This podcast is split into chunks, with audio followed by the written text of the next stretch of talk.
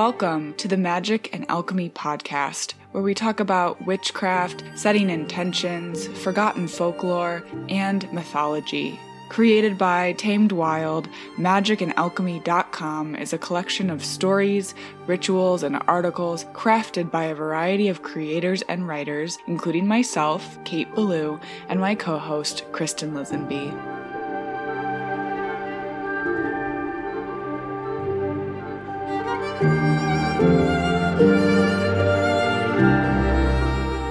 Hello, everyone. Welcome back to the Magic and Alchemy podcast. I'm Kristen Lisenby. And I'm Kate Ballou. So, super excited about today's episode and all the magic we have planned. But before we get lost talking about tarot and community with our guest today, Kate and I just wanted to say thank you to all of our listeners and everyone out there in the worldwide witch web who has taken the time out of their day to write us a review on iTunes. Yes, thank you so much. It means the world to us, really. And beyond the reviews, the messages, DMs, and emails Kristen and I receive really give us life. We are so, so grateful for all of you. Today we have a very special guest, Tamil Jones. Tamil is a Cancer Sun, Leo Rising, Pisces Moon, manifester, born in Tennessee and raised in Austin, Texas. She serves the collective in her capacity as an oracle, healer, and spiritual guide, and is the founder of Overflow, a digital wellness house for people with progressive and evolving spiritualities. Thank you for being here, Tamil. I know Tamil from my work at Brave School, where we first connected, and her words and her work resonated with me right away. We immediately started messaging about ravens and lore about the Morrigan, the Cailleach, Bran the Blessed, and Odin. We recorded an episode on the witch wound together, speaking about the complexities of showing up as magical beings with our full embodied selves. Tamil is also a huge fan of the Baba Yaga, which is one of our favorites here, so I'm really excited that she agreed to come spend some time with us today.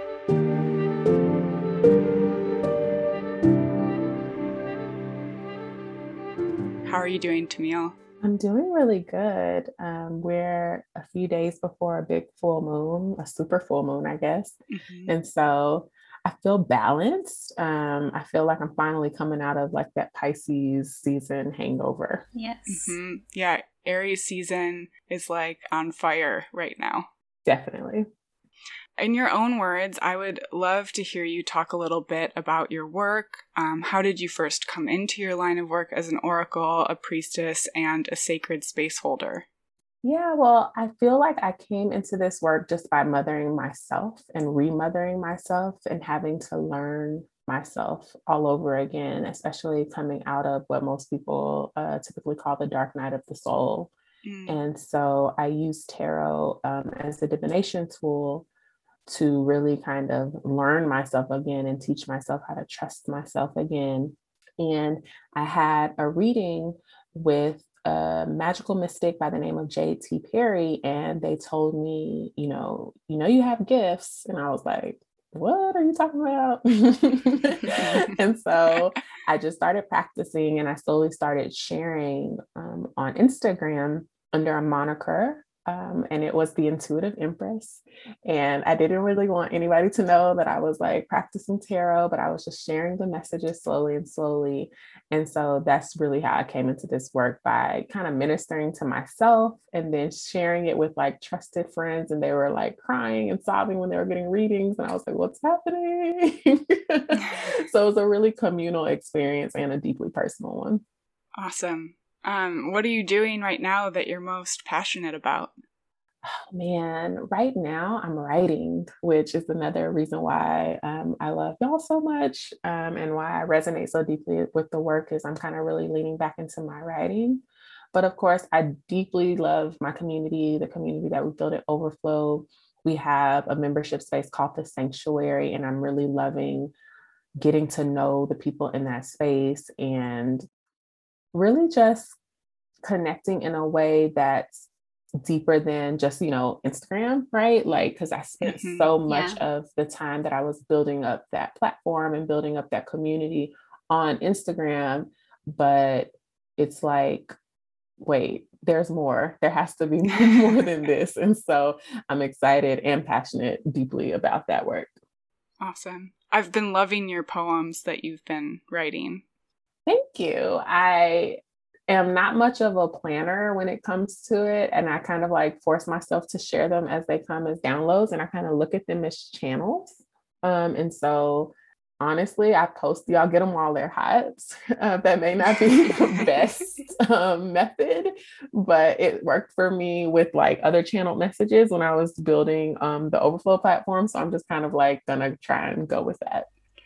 So, speaking of the Overflow, your community, it talks about rediscovering your sacred self. And I'm just curious what that means to you for me, the sacred self is very similar to what we think of in spiritual communities as the higher self, but that um, that language sometimes feels inaccessible, right? Like it's like all these other dimensions outside of who we really are. And so I kind of termed um, it the sacred self because before we were um, overflow, we were Sacred Life Tarot. And I was like, that word though really, really mattered to me. And I wanted to incorporate it um, when talking about our soul and our self. And so it's really just a look at how we can ground our spiritual practices and by considering ourselves sacred and not just as something that's like in another dimension, right? It's it's here, it's now. It feels more grounding to me. So that's really what I mean by it. I really like that description. What advice do you have for someone who's looking to reestablish that sacred relationship with themselves? I definitely think tarot is one tool, right? Um, because it's a reflection. It's, you know, we're talking to ourselves. I always tell my clients um, in session that what you're about to experience is a conversation with your higher self or your sacred self, right? Um, as a person that's claircognizant, I really try to, I'm just giving you the messages that you already know or that are already there through the tarot. So I think tarot is a really, really good tool for that. I think ritual is a good tool for that. I'm sure a lot of your listeners, most of your listeners have a really deep relationship with ritual, but something sometimes rather we look at ritual as something that we're doing for a deity or based on the moon, but I really think that we can make our entire life ritual. So um, if we are looking at ourselves as sacred, everything we do is sacred. So whether that's the food that we're making, um, the baths that we're taking, uh, the conversation and the communion that we're having with people we're in relationship with and community with. Um, yeah, I think that that is how you reconnect by really being present and connected to the now moment and making it special just by your intention. Yeah, sort of just finding the magic in the mundane. Exactly. Yes, I love that. That's beautiful. Um, it also kind of reminds me around some language that I've heard you use before, um, kind of in relation to the archetype or the energy of the priestess or the high priestess. And I would love to hear you talk about that a little bit. Like, what does it mean to you to be a priestess?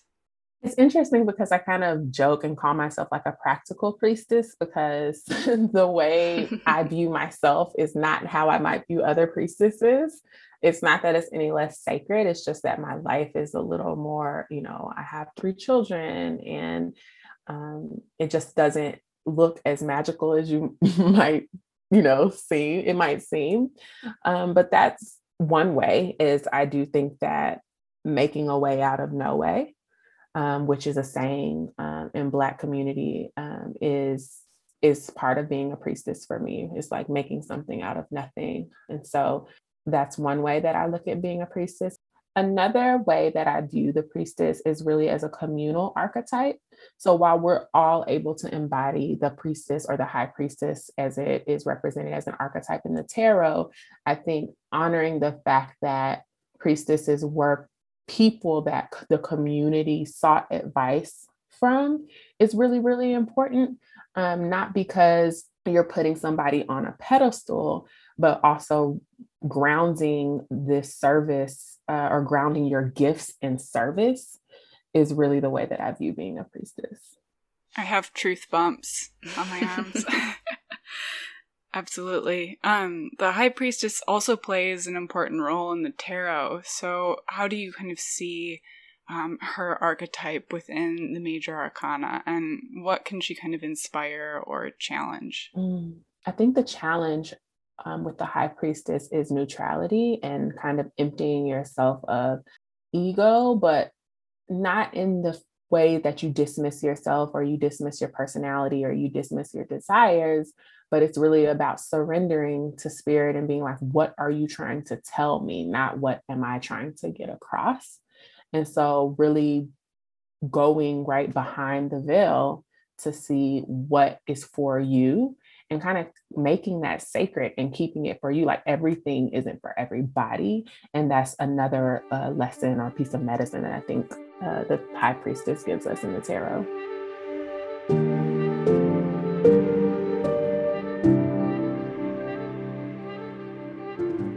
So, Tamil, in your work and also in your personal life, how do you spend time with the tarot? So, in my work, I usually use the tarot to tell me what it is that I need to focus on in my business. I use it as a divination tool. So when I say practical priestess, that's what I mean. I like use my divination tools for everything. Like, spirit, what do you want me to do? I'm just gonna do whatever you tell me to do. Um, so I use the tarot in that way, even for content, right? So we have messages called the daily flow. And so I channel messages from the tarot. I don't always show the cards that I pull, but that's where those messages come from. And then, of course, I use the tarot for monthly messages. So you'll usually see those on the Overflow Instagram. Um, sometimes those are just oracle cards, and we go deeper with the tarot inside the sanctuary. But it's a really, really big part of my life and my work. Do you have any advice for our listeners? Like a lot of people are kind of just starting out and have like questions on beginning or kind of like those first steps. Like any advice about that or engaging with the tarot or kind of working or connecting with the archetype of the high priestess in their practices? I think that you kind of teed up a really good way to get to know a deck once you get it, right? It's like using the high priestess as a card to like anchor, um, getting to know that card um, and what it represents in the deck. But more generally, um, when you get a new deck or if you're new to the practice, one of the first questions that I always ask the deck is, How do you see me? I love that. Yeah, I, I really do too. um, I didn't get it from myself. Um, there's a deck called the Dust II Onyx Tarot by Courtney Alexander, and it's in her book, and that's why I started doing it. Um, how do you see me? And then another question that I ask is, How do you want to be used? And so some of us who read tarot or for others, so all they know like all decks don't want to be used for other people. Sometimes they just want to be used um, for us. And so just kind of listening to those responses from the deck is good to know. And then asking the deck, like, what's your energy? Like, what is your vibe?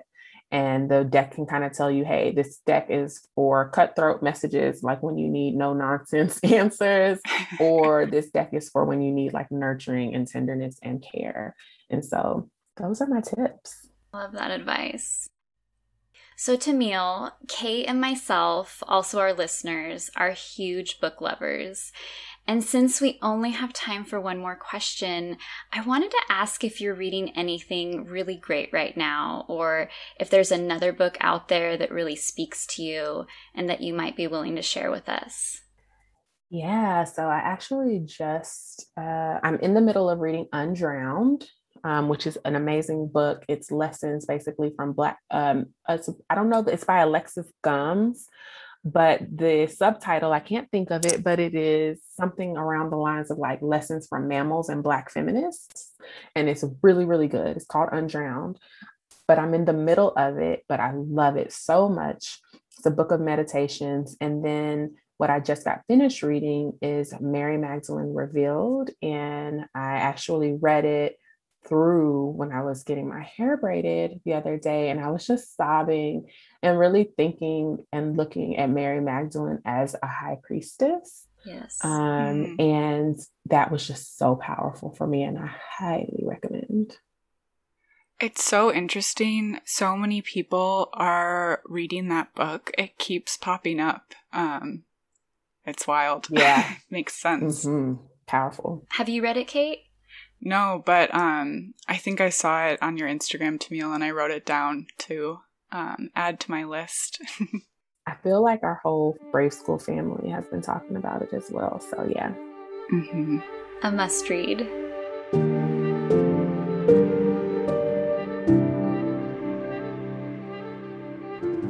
Lot of our listeners are always asking for recommendations on tarot decks or oracle decks. So, is there one that you particularly are drawn to? I think everybody should have the original um, Pamela Colman Smith Rider Waite deck, the Smith Rider Waite. Everybody should yes. have it. So it's a great way to start for fundamentals.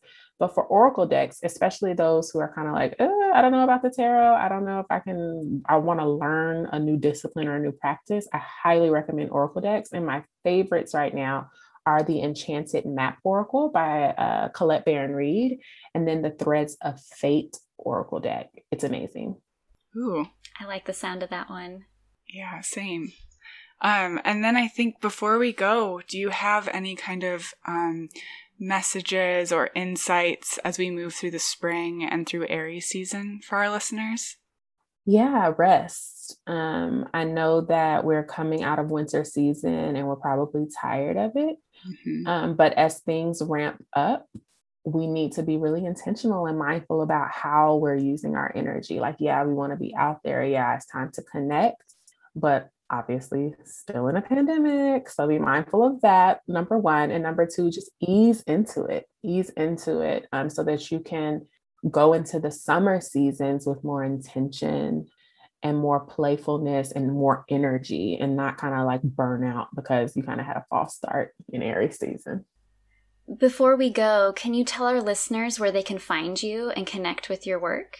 Yes. So you guys can connect with me on Instagram. My personal Instagram is Tamil Jones, uh, T I M I L Jones. And the Overflow's Instagram is the Overflow with no W. So at the Overflow. And our websites are overflow.co. And then my website's tamiljones.com. And I would love to connect with y'all. Thank you. Thank you so much for joining us today on Magic and Alchemy, a podcast from Tamed Wild. Again, we're Kate Ballou and Kristen Lisenby. You can find us online at K8Ballou and at East and Alchemy. Send us all of your questions, comments, or just say hello via email at podcast at tamedwild.com. You can view all the amazing offerings from Tamed Wild on their Instagram at Tamed Wild or on the blog magicandalchemy.com. Join us for next week's episode where we talk about surrealism and magical realism and their relationship to magic. Just a reminder that magic and alchemy are always available to those who know where to look for it. So mote it be, or something better. Until next time.